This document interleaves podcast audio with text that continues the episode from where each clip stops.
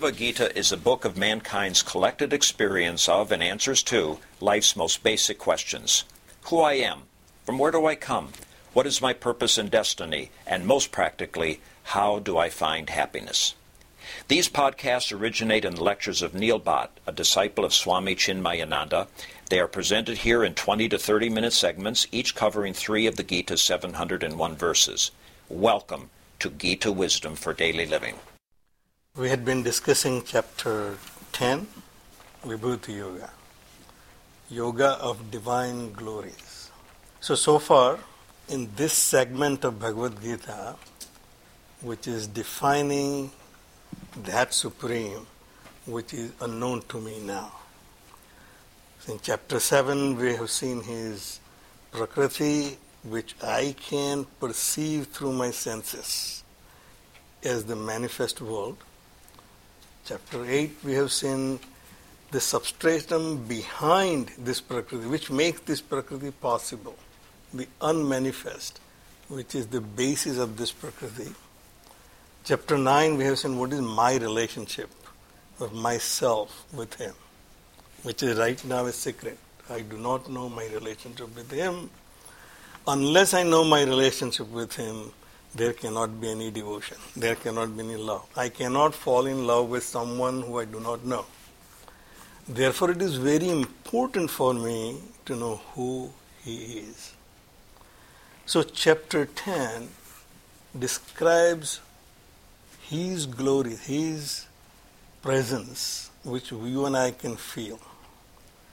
So, chapter started with Bhagavan saying that I'm going to tell you this because you are dear to me. You, know. You never cavil at what I say. So, therefore, I'm telling you this, which devas and rishis cannot know. Just by the seer observation by my senses, I cannot find Bhagavan.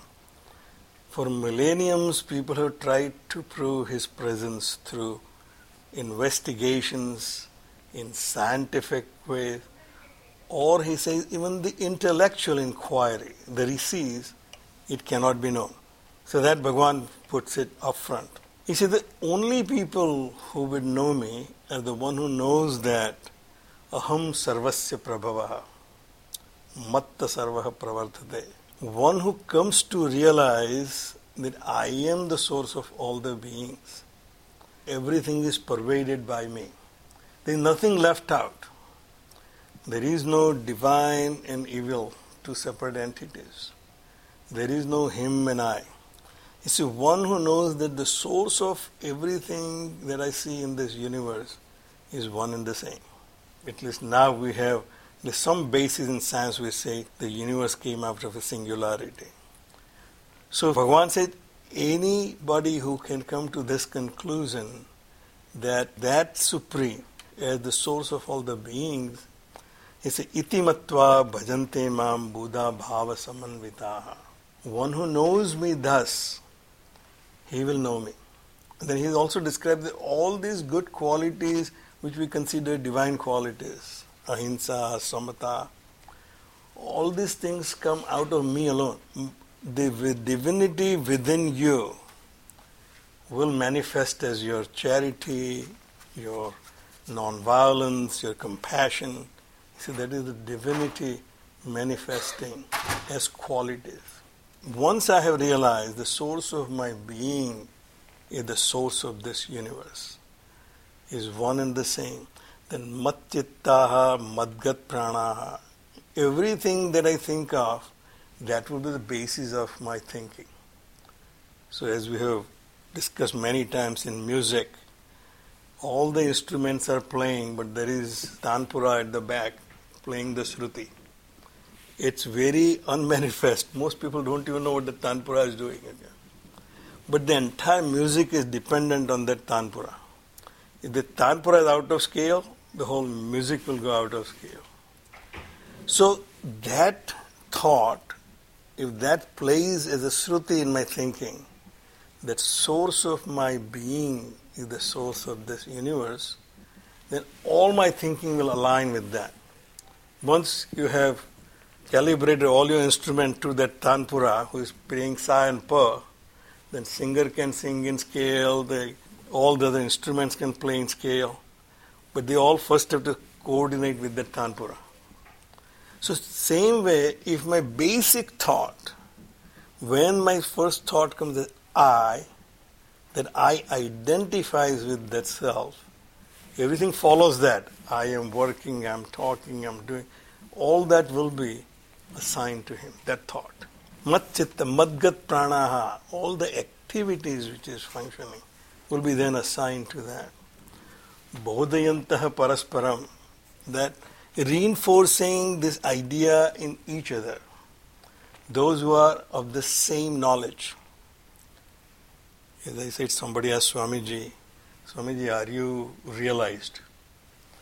And Swamiji will jokingly say, Of course I'm realized. Otherwise, how can I control you? And the same thing is, Swamiji, do you have ego? Say, Of course I have ego. Otherwise, how can I control you? Both are basically the manifestation of the same. My understanding of who I am and who I consider myself is one and the same. He said, once that understanding takes place, then you will be reinforcing the ideas with, you know, bodhyante parasparam mam nityam tusyanti cha ramanti cha. Then he will be satisfied with whatever the life has to offer, whatever the situation I'll be facing with, because I'm ramanti, I'm playing the game. That will be a game for me. Life will become an enjoyable play.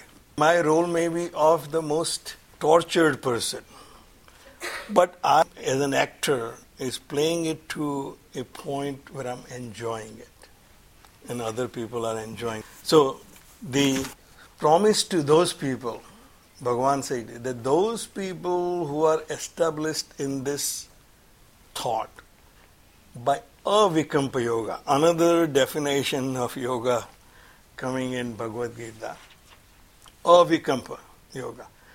Those who are doing this without any kind of doubts, you know, they are firmly established in this thought. We have obviously learned this by osmosis as growing up in our culture, but never really have thought that whether this is true or not. One who is established in this thought, the source of my being is the source of this universe, Bhagavan said, Yuktanam bhajatam priti purvakam dadami buddhi yogam. Another yoga, buddhi yoga. We have heard this term before. Buddhi yoga. And the operative word here is satata yuktana. Constantly aligning themselves with this thought. So anything which we have seen in life to succeed requires this thing, satata yukta. Anything which I do as just a hobby, once in a while, really doesn't get me much. My efforts in musical pursuits have not really yield, yielded much because it is not satata yukta. I don't constantly practice music. Once in a while I feel like doing it. Then I'll get the same type of results. Once in a while people think I'm doing good. But those who really want to achieve excellence in any art, any pursuit, Bhagavan said, satata yukta. One who really wants to get liberated from these limitations has to be constantly associated with that thought that this limited being is not me. This limited being is an instrument of my playing to play in this world, this instrument is given to me called body, mind, and intellect. But I is someone different than this instrument. Tesam satati bhajatam priti purvakam, lovingly. Anything you do because it's a duty. I have to do it because it's part of my job description. Well, you won't get much further in that. You know. If you read your job description when you hired first day and keep sticking to it, you will never make any progress. Somebody had said that if I want to be a CEO, what should I do? And the answer was start acting like a CEO. And then you will be CEO someday. I tell my staff that if you want to be a project manager, start acting like one. Then someday you will be project manager. I have to first lovingly do that. No matter how inappropriate that may be. But as long as I'm doing it lovingly, priti purvakam, this is how elections were won. One who was doing it was doing lovingly. You may like it or not. That was the real nature. That was the enjoyed. He will continue doing it. Therefore, he is successful. Bhajatam priti purvakam. Very important that we do whatever we do lovingly. If I don't love my profession, I won't go anywhere. If I don't love my job, I won't go anywhere. If I don't love my relationships, I won't go anywhere. So Bhagavan said, Bhajatam Priti. Bhagavan is giving you the recipe for success. Satata Yukta and Priti Purvaka. In the two basic requirements for to be successful in anything. Dadami Buddhi Yogam. Then how does the results come? Is it because I have determined I'm getting there? I said, no, no. Results will come from the karma data, which is someone other than you. My job is to consistently perform whatever they act joyfully I can do. Then Bhagwan, the Lord of this universe, Dadami Buddhi Yogam Tam. Then I gave him a Buddhi Yoga. Tam ena mama upayantite, by which he will come to me. If I lovingly worship God, Bhagavan I'll give you Buddhi Yoga. Buddhi Yoga, this intellect is right now veiled by ignorance about that self. Once that Buddhi which I consider my instrument of inquiry, wherever it gets attached, that's what I will know. One get attached to the real knowledge. It's a Buddhi yoga. Yoga of intellect associating with the knowledge. I give you that Buddha yoga. It will be my grace that because of your effort, I now give you that associate your intellect with the knowledge. In the next verse, we have seen it says, Tesam eva anukampartham aham agnanajam tamaha नाशयामी आत्मभावस्थ Gnanadipena Bhaswata. So once again, it makes it clear that this self I have always known. It's with me. Myself cannot be away from me. But in my heart, it is hidden by my ignorance. Atma Bhavasthaha, the knowledge is actually sitting in my heart. But that agnanajam tamaha, this darkness which is born out of ignorance, ignorance about myself. So right now my intellect is attaching to who I am with something other than the real truth. So that self which is residing in my heart is covered by ignorance. But once that Buddhi Yoga takes place, Tesam um, Anukampartham. So, out of mere compassion for them, because they have tried hard to find out the truth, I destroy their darkness born out of ignorance with this light of knowledge. So it is as simple as this Bhagwan's grace is always there. I am not ready to receive him. As Swamiji says, that sun's grace is always there in the morning in front of your house. He's waiting to come in, but you have not opened your windows. He cannot. He is ready, but I am not. So Bhagavan says, as long as I don't make myself worthy, even He cannot help you. We try to help our children, but unless He is ready to take help, there is nothing you can do. You know, you can take the horse to the water, but can make him drink. So, so Bhagavan saying, you should be ready. But those who are ready, who are lovingly worshipping me, you know, lovingly trying to understand who I am, I will give this Buddhi Yoga. With that, the ignorance in their heart will be destroyed by the light of knowledge and they will come to realize me. The next two verses, now Arjuna's statement. So they need to be read together actually. Arjuna Vacha. Bhagwan used 11 verses to explain that it is as simple as this. With your buddhi, with your observation, you are not going to find me. You'll only find me if you come to the realization that the source of this universe is me and everything is pervaded by me, and you lovingly pursue that thought, I will dispel this darkness of ignorance about who you are by my grace. So Arjuna Vache, Param Brahma, Param Dhama, Pavitram, Paramam Bhavan. Bhavan you.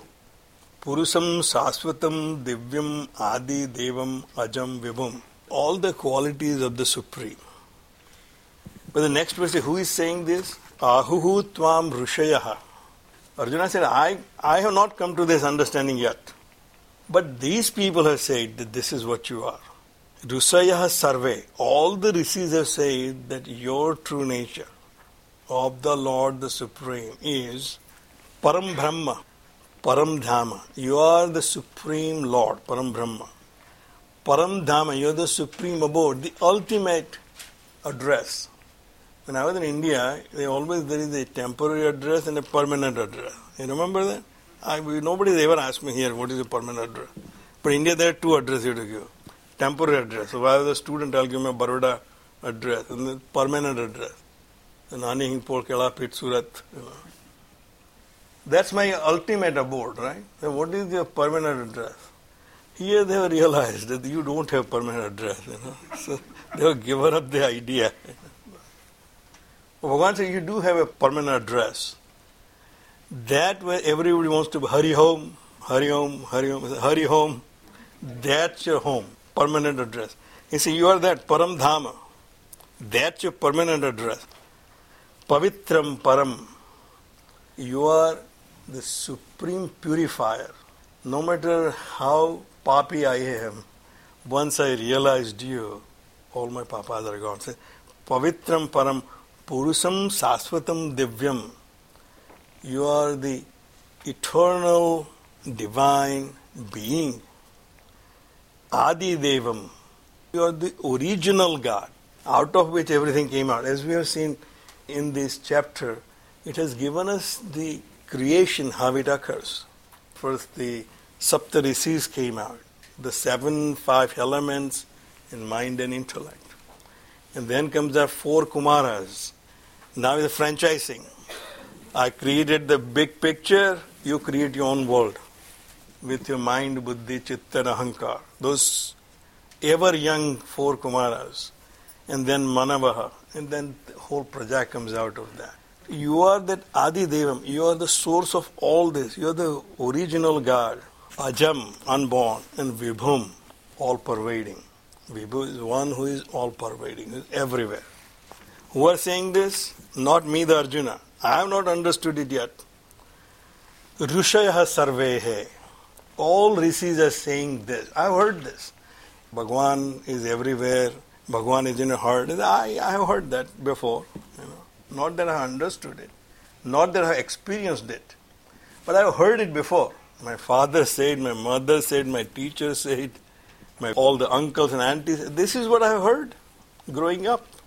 Arjuna says, I've heard this in this culture growing up. I went to all the ashrams where rishis were talking about this.